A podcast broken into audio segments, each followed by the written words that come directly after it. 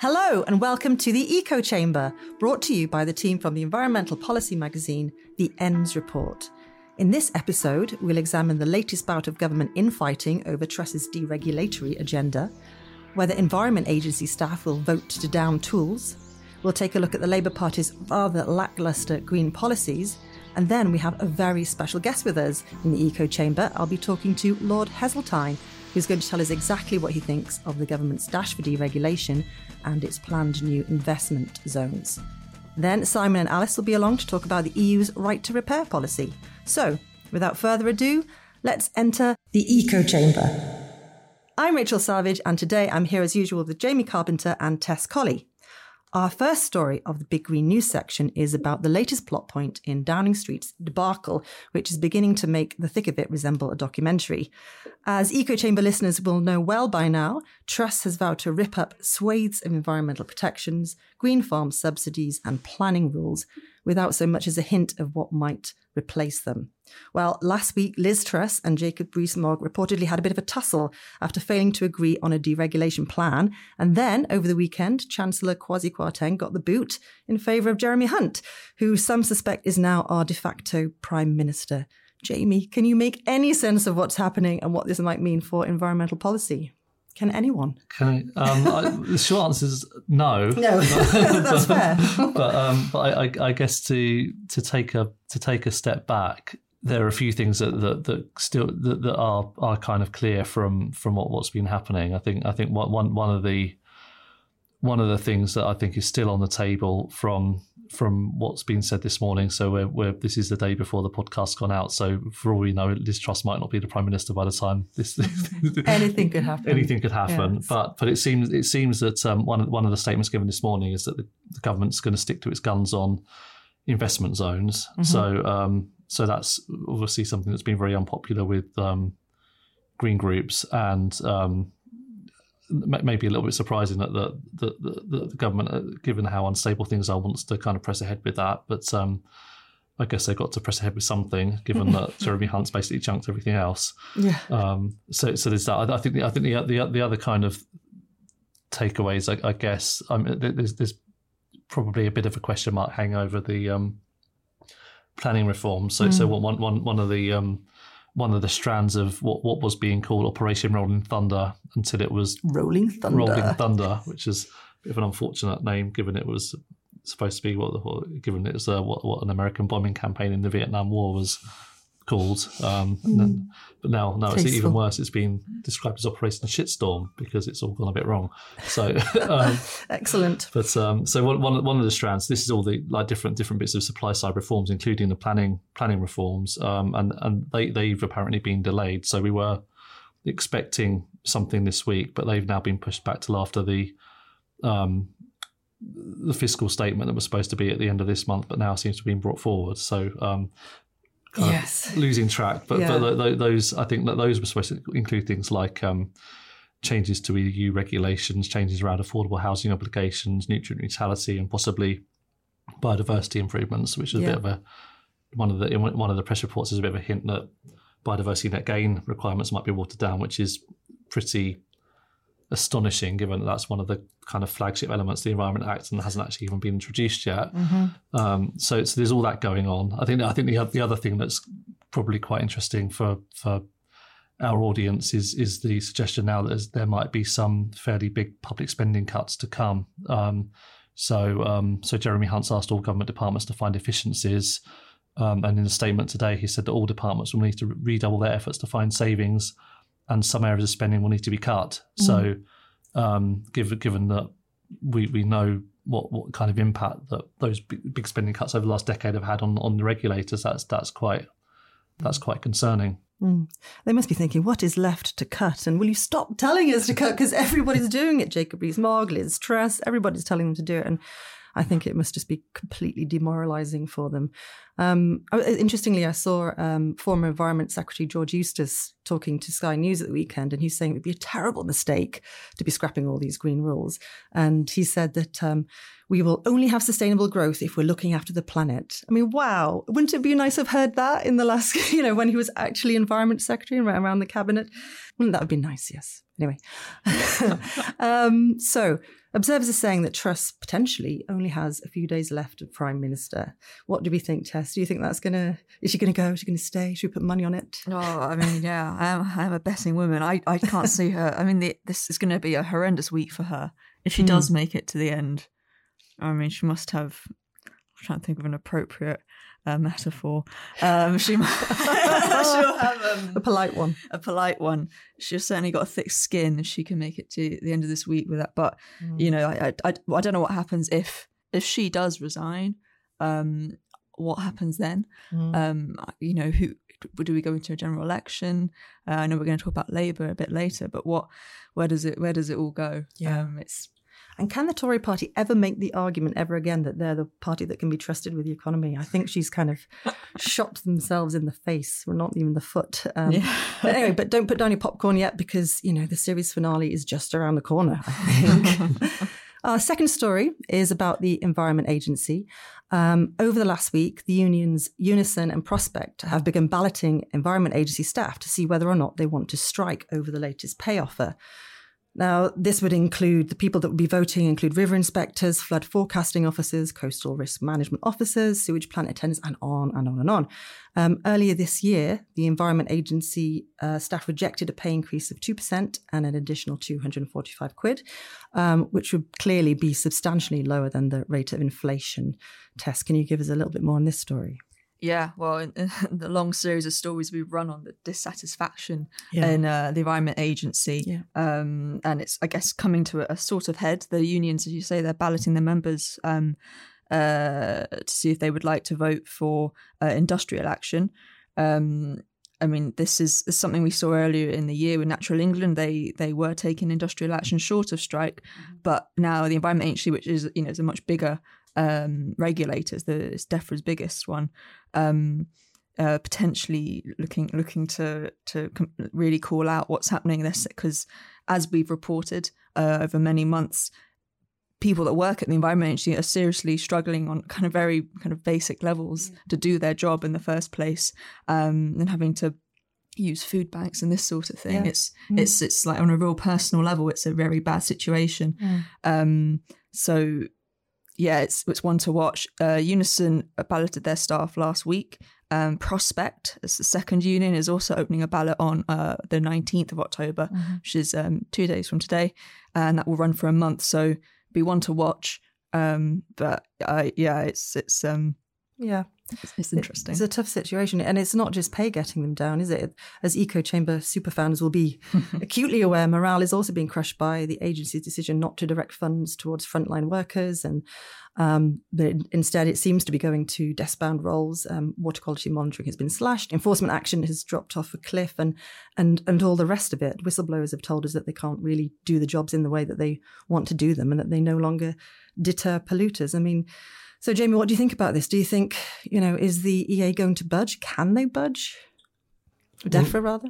Yeah, well, I, I, I, imagine given what we were saying about the, um, in, in the, in, the, previous story around the public public finances and, and public spending cuts coming down the track, it's probably unlikely that there's going to be much much change here, unfortunately. Mm. So I mm. think I think and, and, and, the kind of consequences that there, there, there, are kind of two things. As Tess was saying, is this kind of human aspect around the horrible sort of thing around staff having to turn to food banks in some in some cases to deal with the cost of living. But but there's also a practical implication that will be experienced not just by the environment agency but by the people that the kind of stakeholders and people that, that sort of pay charges for um, regulation, permitting, that kind of stuff. So, yeah. so over the summer, there are reports that there were some severe recruitment difficulties for some environment agency roles, particularly mm. around hiring regulatory and permitting officer roles in waste and industrial regulation. Um, yeah. So, so they're, they're, struggling to fill vacancies, and there's there's apparently a growing backlog of permitting applications from waste industrial site operators, um, and unions are saying that that poor pay is is in part to blame for the recruitment issues. So, so it's so it's it's bad for the environment agency staff and, and their morale, but it's also um, if probably another kind of element to the the, the anti-growth coalition sort of try sort of if there's delays in getting permits through, that's that's not good for for industry no. at all. Yeah, absolutely. And if, as you mentioned before, if there are all these edicts coming down to, you know, cut, cut, cut, I mean, not, no one's going to win an argument for, for pay rises, you'd think, in, in that kind of context. So, Tess, you mentioned um, a similar situation at Natural England. What's going to happen next, do you think? Well, the latest we have with Natural England is they've actually called, well, Prospect, the Union Prospect, called off its industrial action early this year in June, uh, saying they'd won concessions uh, from from Natural England, who they said agreed to work more closely with with the union and and uh, the, another civil service union, PCS, and that they these unions would form parts of the teams on the staff framework review and pay reform projects, which you know for them was a big win. Mm-hmm. Uh, but they haven't ruled out further industrial action. And when I spoke to um, Gary Graham, the general secretary of Prospect, many months ago when you know we were kind of reporting a lot on uh, the situation at Natural England, where staff are having to take second jobs for a similar situation to the Environment Agency, and he he thought the uh, the industrial action being taken at Natural England was the start of action across the piece, as he put it, and now mm. we're mm-hmm. seeing it kind of play out now with the Environment Agency. Yeah. Um, but yeah, Natural England, the union there, they've they've definitely not ruled out uh, another ballot in the future if they don't see the progress they want to see. Well, I wait to see what decisions both uh, staff at both regulators make, and we'll be following this closely on endsreport.com. For our final story, we thought that given the Labour Party's chunky lead in the opinion polls, we ought to take a look at their environment policies, but it wasn't very edifying. Uh, Jim McMahon is the Shadow Environment Secretary, and his speech to the Labour Party conference didn't really break any exciting ground at all. Jamie, can you fill us in on the headline announcements? Yeah, it's, it's an interesting one, really, because I think I think um, the Labour Party um, they, they have they have quite a lot to say on on certain green policies. So, so if you look at sort of energy and climate, Keir Starmer and Ed Miliband had quite a lot to say on on those things in their conference speeches. So um, Keir Starmer was talking about turning Britain into a green green growth superpower, 100% clean power by 2030, talking about doubling onshore wind capacity, trebling solar power, all this sort of stuff. Um, so there's, there's kind of quite a bold vision on in, in, in that respect. But actually, when, however, however, yeah, the it, yes, there's there's there's a lot less to say on nature and wildlife. So so um so Jim McMahon's conference speech, he was talking about cleaning up the water industry and um, a legally binding target to end 90% of sewage discharges by 2030, and putting directors of water companies um, making them professionally and personally accountable for illegal activity. Um, but but beyond that, there wasn't really a huge amount. So there, there's kind of various things we do know. Um, there have been calls, Labour have called for a suspension of the rollout of environmental land management schemes. Mm, yeah. Um, what is that reasoning for that? What are they saying? Is it for, you know, in sympathy to farmers who are struggling economically? I mean, it's certainly not going to go down well with green groups. It's it's around around um, the impact on farmers and that they're going to be left short if they don't, ha- you know, not having the the basic payment come in. I think most notably there was a lot of talk around this at the time of the Tiverton Devon by election. Mm. Um, when the Lib Dems also, who went on to win, uh, campaigned very hard on on that on doorsteps. They said yeah. it was playing massively for them. You know, the idea that Elms was, you know, they they delay it. They didn't say they'd suspend it, but they would delay. And Labour sort of made similar noises, but they I don't think they were ever in, in view to win. So yeah, but that that is they're definitely not um they haven't thrown themselves behind it exactly. Right. And there is the, the Labour Party responded to the uh, government's consultation on the Nature Recovery Green Paper. Did they did they say anything a little bit stronger there? No. well, they, they they they talk. It was very short their statement, um, and they, they they kind of used it as a, a, way to talk about how they they had a plan to establish um, the a Clean Air Act, to, you know, a legal right for citizens to breathe clean air. Um, but that's not really an, you know well it is environmental, but it's not it's not to do with the land or um, nature recovery necessarily. Mm. Um, so I think it, it's it was a bit it was it's lacking in details on environmental and ecological particular subjects. Yeah. So, Jamie, what should they do now to win people over, or do they do they still think that these issues are not important for the people in the constituencies that they need to target? Yeah, well, I mean, I think that one one of the strands that does come through is that they they're they're talking about policies that need to do more for nature recovery in urban areas. That probably does mm. reflect their where their constituencies are. Yeah. But I mean, but I think at, at the moment it's not not really much of a manifesto. Um, and and you could say that that we, we aren't yet close enough to an election to for for an opposition party to to set out lots of detail, but that that might change quite quickly given how volatile things are. yes. um, and it and I, and I, guess it does feel like we're in we're at a point in a political cycle where power has shifted. So it kind of it feels a bit like when at the end of the Brown government, where everyone everyone kind of knew that Labour were going to lose the next election, and, and the, the party conference was re- really really depressing place to be, and and um, just uh, businesses getting behind the, the, the other party, and and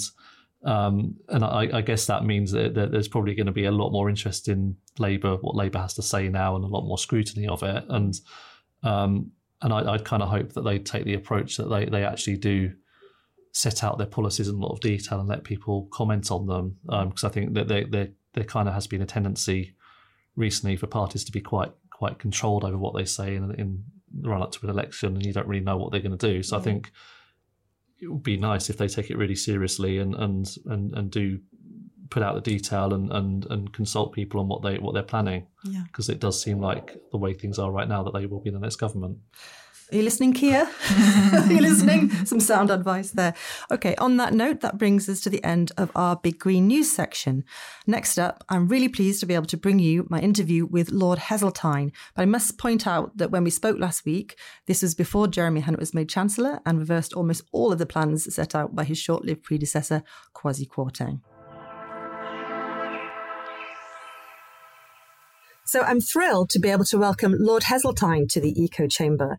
As our listeners will be aware, Michael Heseltine was a big beast of the political world. He was Deputy Prime Minister under John Major, a member of Margaret Thatcher's cabinet from 1979 until 1986, and has been Environment Secretary twice, once under Thatcher and once under Major. Michael is now a member of the House of Lords, and I should say, in the interest of full transparency, that he's also the owner of Haymarket, of which the ENDS report and the Eco Chamber is a part. So, what um, what Truss has announced on an environmental policy has caused uh, quite a lot of alarm across green groups to the point where organizations like the National Trust and the RSPB have begun to get quite uh, robust with them and even sort of threatening to mobilize their many millions of, of members. And, but just to to remind our listeners, the government's draft retained EU law bill, uh, revocation and reform bill, it would see large parts of EU derived law automatically expire by the end of 2023 unless ministers decide to preserve them or replace them beforehand. And it also makes it easier for ministers to replace the laws by secondary legislation, which doesn't get the same amount of scrutiny as primary legislation. And among those laws, there are about 570 of them. There are lots that relate to the environment, so water quality, habitat, species protection, and so on. Um, and the NGOs are calling this an attack on nature. Um, I'd, I'd love to know your thoughts on it, Lord Heseltine. If you start from scratch, civilization exists because of regulation. If you get rid of all regulations, you go back to the jungle. And the jungle, as we all understand, is the survival of the fittest. There is no protection for the weak, which of course makes the stronger get stronger, but eliminates uh, anyone who can't defend themselves or is too frail or poor to feed themselves and look after themselves. So, broadly, civilization consists of a code of regulations to protect people, to enhance opportunities, to take a wider national view of certain problems, whatever it may be. And uh, I had the privilege under John Major of being in charge of deregulation it was uh, a popular uh, appointment. Swing to it, Tarzan, I think is what he said at a party conference. And I took it extremely seriously. And um, uh, I, I, I, first of all, published, I think, 13,000 regulations so people could new, see what this body of civilization amounted to. I appointed a minister in each government department to uh, join my crusade to get rid of unnecessary regulation. I created task forces, many of them led by prominent deregulatory people from the private sector, to look at the issue area by area in the round. And perhaps most significant of all, I wrote to every trade association and I said, Look, I'm your man. I know what you feel about regulation.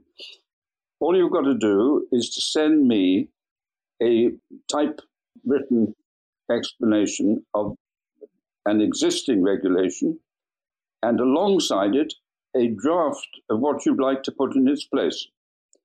And I will look at them all. Well, uh, I had, I think, two years uh, looking at all of that. And my own view is that it actually added up to practically nothing. Uh, the uh, most interesting of all was I didn't get any response from the trade associations. Here, given the chance to change, improve, remove regulations, they had no views as to what needed doing. And that, that told me something very simple. There's a pretty good reason for these regulations. Now, going back to your question, which is very important, um, the whole Brexit campaign has at its heart had this deregulation argument associated, as I said, with Brussels and foreigners and all that sort of stuff. Um, but we've now had six years since the Brexit referendum. And you would have thought that if it was so burdensome and the feelings were so strong and the constraints so real, that by now we would have had a whole raft of changes to create the new mood, the new opportunities, the freedom for Britain to expand, all those sort of phrases which justified Brexit. But here we are, six years later, and we're still being promised that there's going to be big change without any indication of what the change is going to be. Oh, except one, and that, of course, was the um, banker's bonus. Uh, issue, which perhaps was not quite what people were voting for when they voted for Brexit. So, if you really want to impede in investment, the way to do it is to inject real uncertainty into the minds of investors.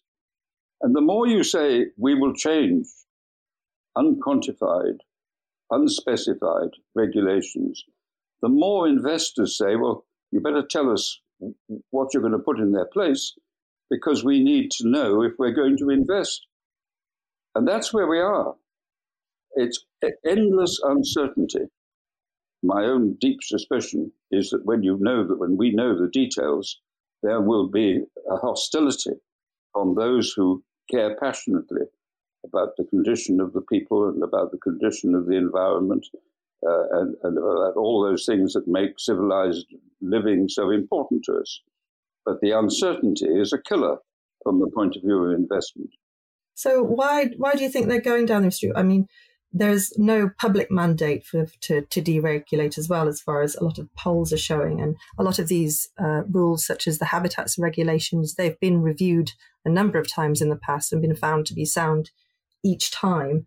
Um, I mean, are these just, you know, as you say, sort of just just those easy sound bites, telling people what they think they want to hear, um, and then moving on? Because obviously, as you pointed out, it's just creating a lot of uncertainty, and they're not reassuring anybody by saying what's going to to come in their place. Well, you say there's no public mandate. Now, I disagree with that. There is a public mandate called Brexit, because Brexit was built on the promise that there would be a great atmosphere of freedom, of new opportunities, if this burden of regulation was either lifted or removed.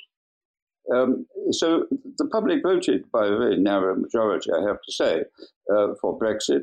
And, and, within the Brexit manifesto, there was a clear commitment to deregulation. Uh, but of course, as I said, that was six years ago, and all you've got is uncertainty. And uncertainty is the one certain way to chill off investment.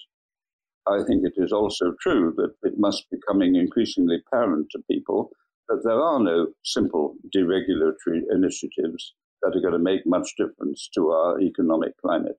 Yeah, and and one um, some people who were against Brexit, they, the one thing that they they wanted to see change was the um, the subsidies under the Common Agricultural Policy because they saw that as very environmentally damaging. And the government had, as you know, they put together the environmental land management scheme that would replace these some of these subsidies with um, uh, money for doing things that are good for the environment, like planting trees and so on. But now it seems as though it's been reported in a number of places that the government plans to roll that back.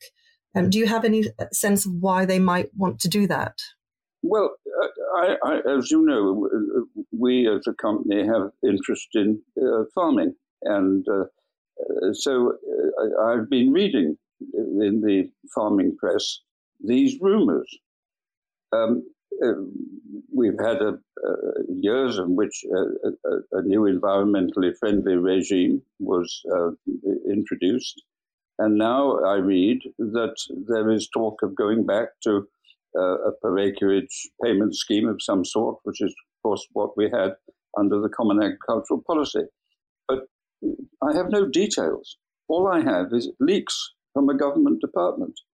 And uh, mm. so uh, like everybody else, I can't answer the questions. I just simply know that this brave new world we were told about is already under scrutiny by the department that actually made all the changes.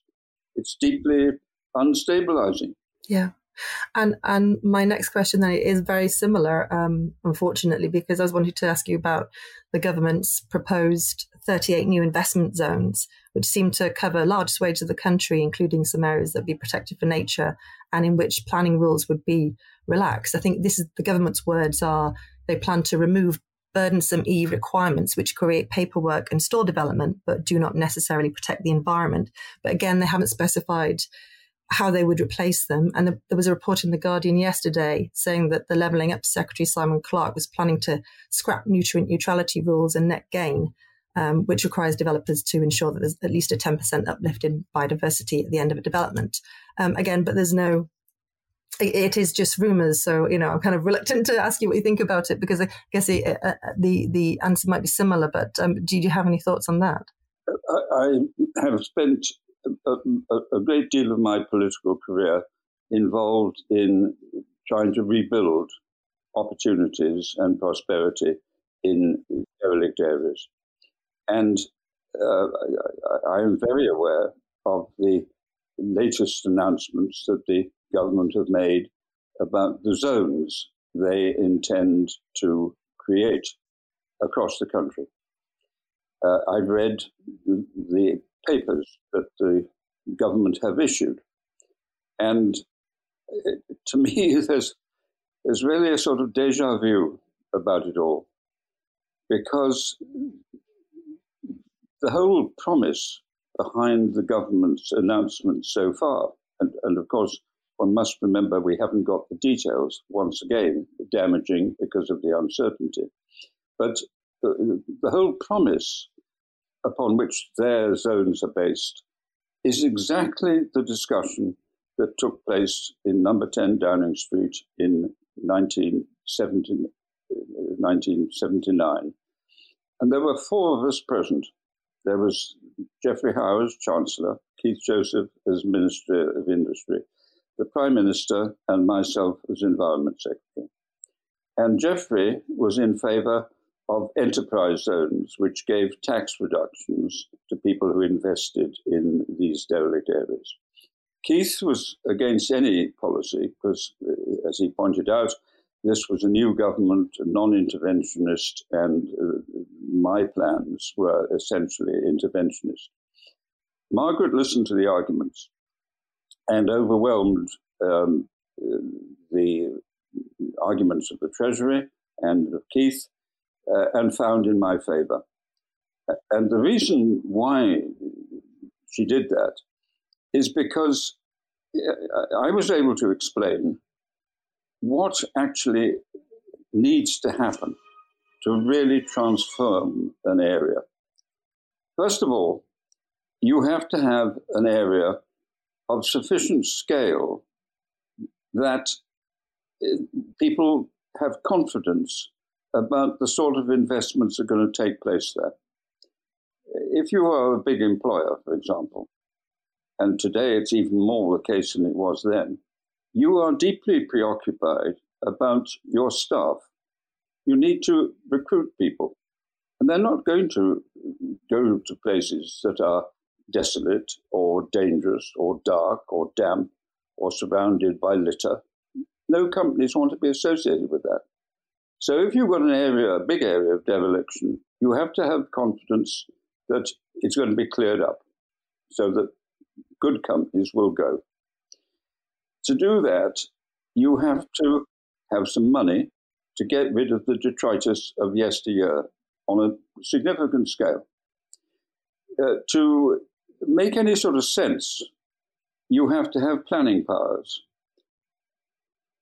Uh, and you have to have compulsory land purchase powers.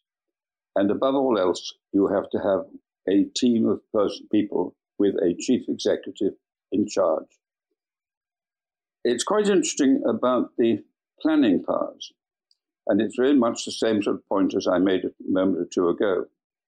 If you are a major company, take Canary Wharf, for example, uh, in London, there's no way that uh, Paul Reichmann would have committed the millions of pounds to that area if he thought that alongside it there were going to be a lot of tin sheds of very low grade opportunities. He had to know that the planning regime would be conducive to the quality of investment he was going to make.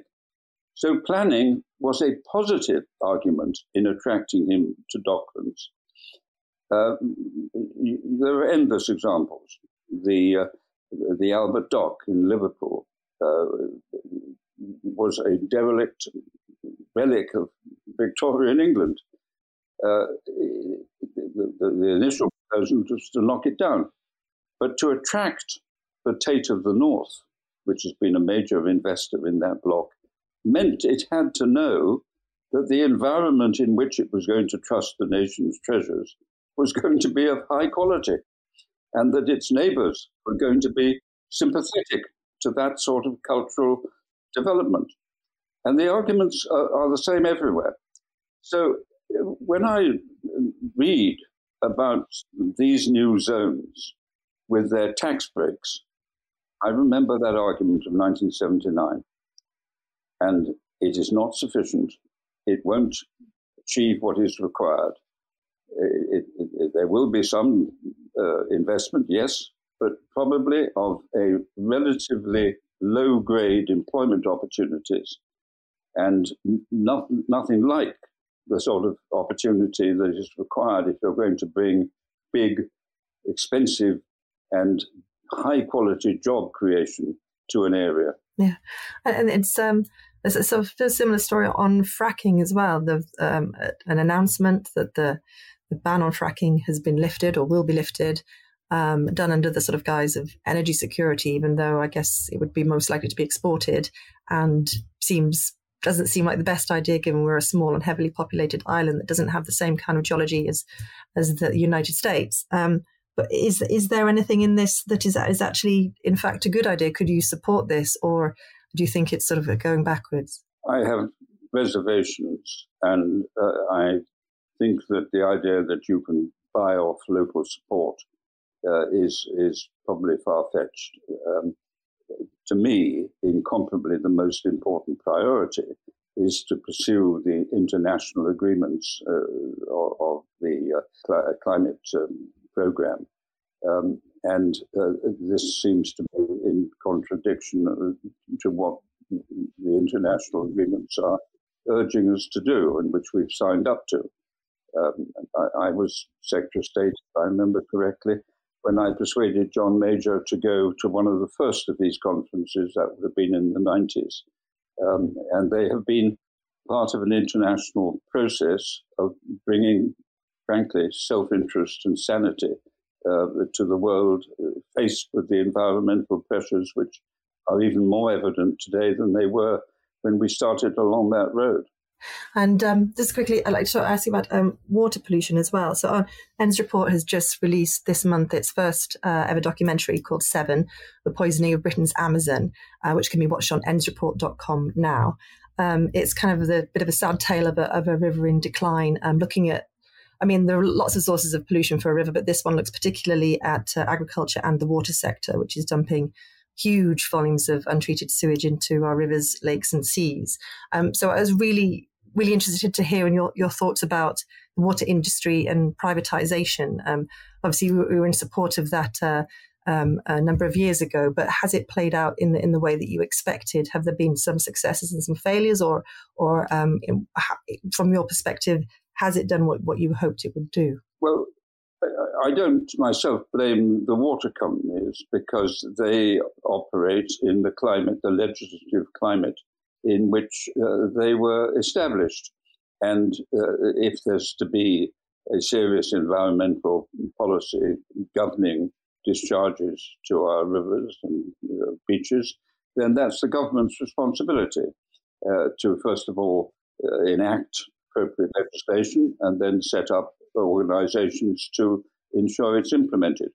But there is a very, uh, I'm very interested in this subject because in 1981, when I was deeply immersed in the uh, riots in Liverpool, uh, I, I remember a very emotional evening. It was the end of a long day, and I was alone in my bedroom in the Atlantic Tower Hotel in Liverpool. I looked out of the, the window, and there was this great historic river, an open sewer. And I remember feeling quite emotional that this incredible natural phenomenon had, upon which the prosperity of this enormously significant international city was based, had just been allowed to deteriorate in such an unforgivable way. And two weeks later, I announced Clean the Mersey campaign. And 25 years later, there had been marked improvements. But at the end of the 25 years, the campaign came to an end. And I, I could never understand that. Well, I'm delighted to see that Steve Rotheram, the uh, Um, elected mayor of Greater Merseyside, has now reinstated the, the campaign and announced an end date for the discharge of toxic activity into the river. Now, there will be those who say, and this goes back to your earlier line of questioning, that is regulation, and that is supposed to create jobs. Exactly the opposite is the truth. Because in, in the announcement that has been made, just was when I originally did the first one, there is a date. And in the course of the time between now and the date, the capital equipment that governs the discharging into the river will all most certainly have depreciated and need replacing. By giving dischargers notice in good time, you're merely telling them that they will need different sorts of capital investment than they previously thought they might.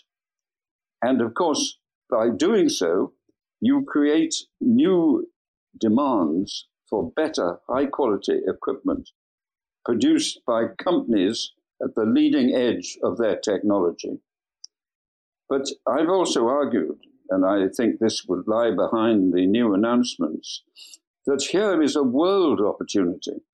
Because in my judgment, purely a personal judgment, but across the world, populations are not going to tolerate for long the open sewerage process that affects rivers across the world. And I think that for Liverpool to say, we are going to be a pace setting example of what can happen, would be a big plus for for Liverpool, for the Mersey, for job creation, for the consultants that will come and take advantage, and then more for the leisure industries that may invest in the area. So it is fascinating how these things lead one thing to another, how regulation creates jobs and doesn't destroy them. And of course, there is a logic, and I would commend it to the government. Why just the Mersey? Why not actually move across the whole of the United Kingdom and say that we are going to have a nation of clean water? It would be very popular. It will, the costs would be relatively small. The job upsides would be very considerable. Yeah. And, and and yet, what's happening is that the Environment Agency, its funding has been slashed uh, very, very deeply over the sort of last decade or so. Um, it doesn't have as many frontline officers. Its monitoring regime has been cut back. It's um, announced that it's not going to attend all pollution incidents because it can't afford it. It's been explicit about that. There's been a massive exodus of staff and expertise. They, they they're not paying them enough. They're they're voting uh, right now on whether they're going to strike or not. Some are leaving to work at supermarkets because the pay is better, and some are actually using food banks, according to the Environment Agency's previous chair, Emma Emma Howard Boyd. Um, the number of prosecutions that it's undertaken and, and, and any enforcement action uh, actually has fallen off a cliff. So, I mean, it's it's uh, you, know, you, know saying regulation is the right thing, and it does sound like the right thing, but it's it's gone entirely the other way. And the water sector has been asked to regulate itself. So it reports on its own misdemeanors, which um, you know is obviously uh, problematic. So you know, is this is this uh, has the Environment Agency been captured? Well, I think the answer to your question is so obvious that this is a ministerial responsibility. The Environment Agency is a quango. I, th- I think I may have created it, I'm not sure, but certainly I would support the idea of it. But um, the uh, fact that uh, the sort of criticisms you're making uh, exist is a ministerial responsibility. And if it's not doing its job properly, then you change the chairman overnight. Um, that's, that's the essence of decision making and leadership. But it's a political failure you're talking about. Um, there's nothing wrong with the concept of an agency responsible for the execution of public policy. Yeah, I think the, the new chair has told the um, Environment Agency, which is currently under review, that it needs to, you know, support the uh, the government's growth agenda and it needs to sort of become a modern day regulator. Obviously, it doesn't. None of those things are are clear. That's no specifics as usual in that, but it doesn't it doesn't sound like it's going to be tougher regulation as a result. Well, wait a minute. Uh, I'm dead keen on a growth agenda. Um, uh, I like to think that many of the policies I introduced have been extraordinarily successful in generating growth. Um, uh, but the question is, how do you generate growth? And in my experience, deregulation is not a, a, a simplest solution. Uh, regulations can create jobs just as effectively as they can destroy them. And tax incentives, whilst important, are not of themselves sufficient. I, I've had the privilege of being involved in creating a business, and there are many reasons why you want to develop a business and why you want to expand a business. But uh, quite low down the list is the percentage of tax that you pay at the end of the process. Much more important are the opportunities and the excitement and the independence and the freedoms that creating a business generates. Uh, the opportunities to uh, expand the business and develop it. These are the things that motivate the entrepreneurs. Of course, if you have punitive taxation, they go somewhere else. But by and large, marginal rates of tax between one economy and another are not the determining factor. Perhaps they are for the big institutional investors like pension funds uh, and those who invest their funds, uh, but but they are not the entrepreneurial world about which business is created. If you had a message for Ranil Jayawardena, the Environment Secretary, um, there's obviously, as we've, as we've discussed, a lot of change going on. If you could have a send him a message about how you think he should he should go forward with, you know, some of these changes, or or not, perhaps, um, what what would it be that you would say to him?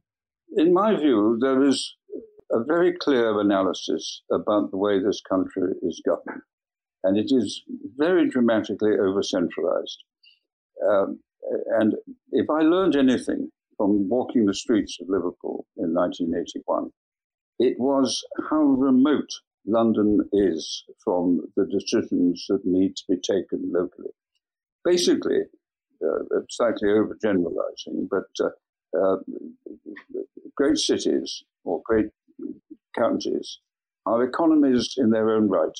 And this was all clearly revealed by the Redcliffe Maud report of the 1960s, which uh, argued that we should have um, uh, 60 unitary authorities to govern England. Um, we've at the moment got 300. So, if you really want to infuse and build on the strengths of a local economy, you have to do an analysis of what those strengths and opportunities are. And the people most equipped to do that, not surprisingly, are the people who live there. And most of these opportunities require a multidisciplinary approach. You know, if you want uh, to uh, attract, for example, a, a technological uh, based company, you need to be sure that the local skills uh, agency is delivering the sort of people they want to recruit. If you want the university to play a full role in helping to exploit the knowledge that they have, you need good quality land alongside on which you can start starter businesses. Uh, and, and one thing leads to another. So, uh, trying to de- evolve a strategy of local empowerment and local excitement and local uh, strengths, you need a, a framework of administration. And basically, it's called a unitary authority. And you need someone in charge, and it's called an elected mayor. And this is not rocket science. You look at every other capitalist economy in the world, and that's the way they do it. We do exactly the opposite. We have functional departments in, West, in Whitehall, all doing their own thing skills, education, housing, transport, whatever it may be. And there is no coordinating mechanism. So if you are in charge of a major conurbation and you want, you've got some ideas to really galvanize it, you have to make about eight or nine phone calls to see whether you've got any support. So we need a, a fundamental realignment of power. And uh, in my view, George Osborne began that process. But I'm afraid that uh, his initiatives did not survive uh, until the present day. And I don't see any significant indication at the moment that they're going to be brought back. But that's what's missing. Okay, thank you, Lord Heseltine. That was really interesting. It's a real pleasure to have you with us. Um, I could, you know, could chat about this stuff for days, but we have to move on to our next section, which is knowing me, knowing EU with Simon and Alice.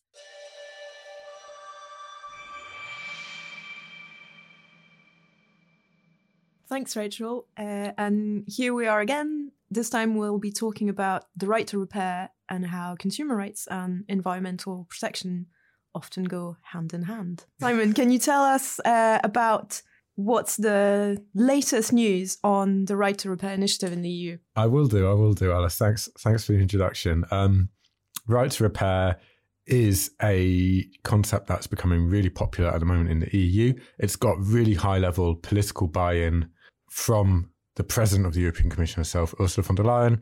She mentioned it in her annual State of the Union speech a few weeks ago as a big priority for the Commission. Basically, the right to repair would give EU consumers a series of rights regarding um, the availability of spare parts for electronic devices, making it easier for people to repair their own devices or to seek uh, professional assistance to get that repaired if they don't want to do it themselves.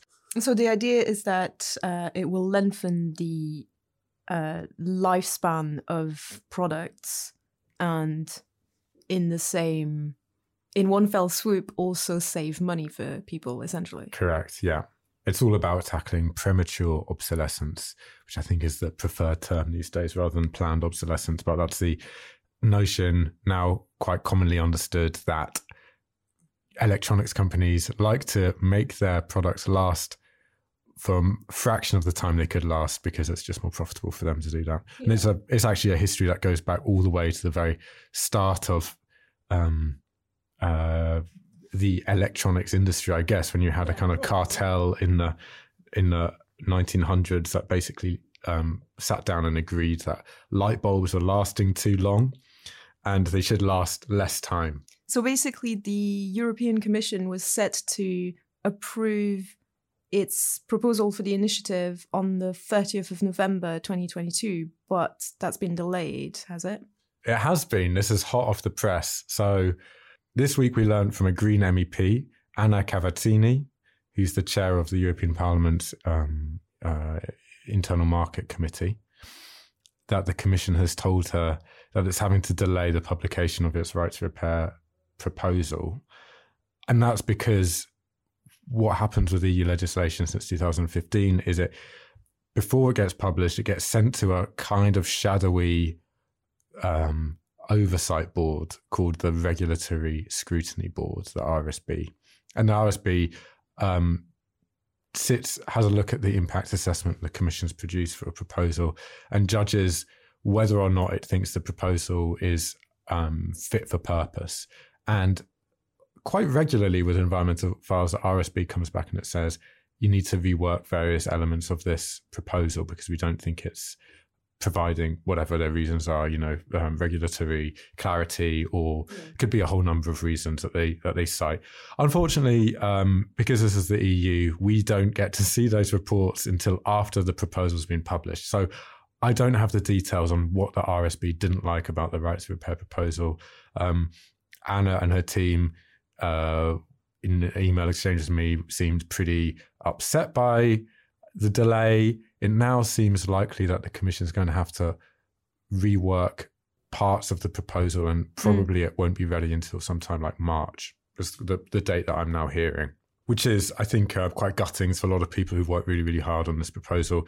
And it the RSB is one of these parts of this kind of EU governance process. A lot of people are very unhappy about because it it is quite untransparent and it's not at all clear for a lot of people why uh, uh, a board with um, uh, kind of slightly random members gets to have the final say on whether something can be published or not. It was introduced as part of the EU's kind of better regulation.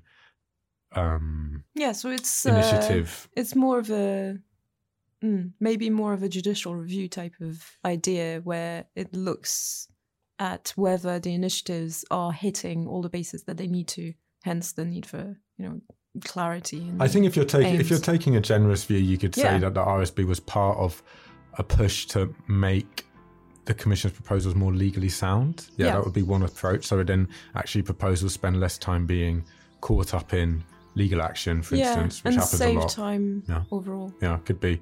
Anyway, um, people are people. It's fair to say people are unhappy about the delay. Um, but it's, it's still going to come through. Yeah, yeah, yeah. I think it will come through, and and the, the other things we would probably never find out what the what the changes they had to make were. I mean, we may do. So that's not the only thing that the EU is bringing through or bringing forward about the uh, right to repair um, and as part of the circular economy package.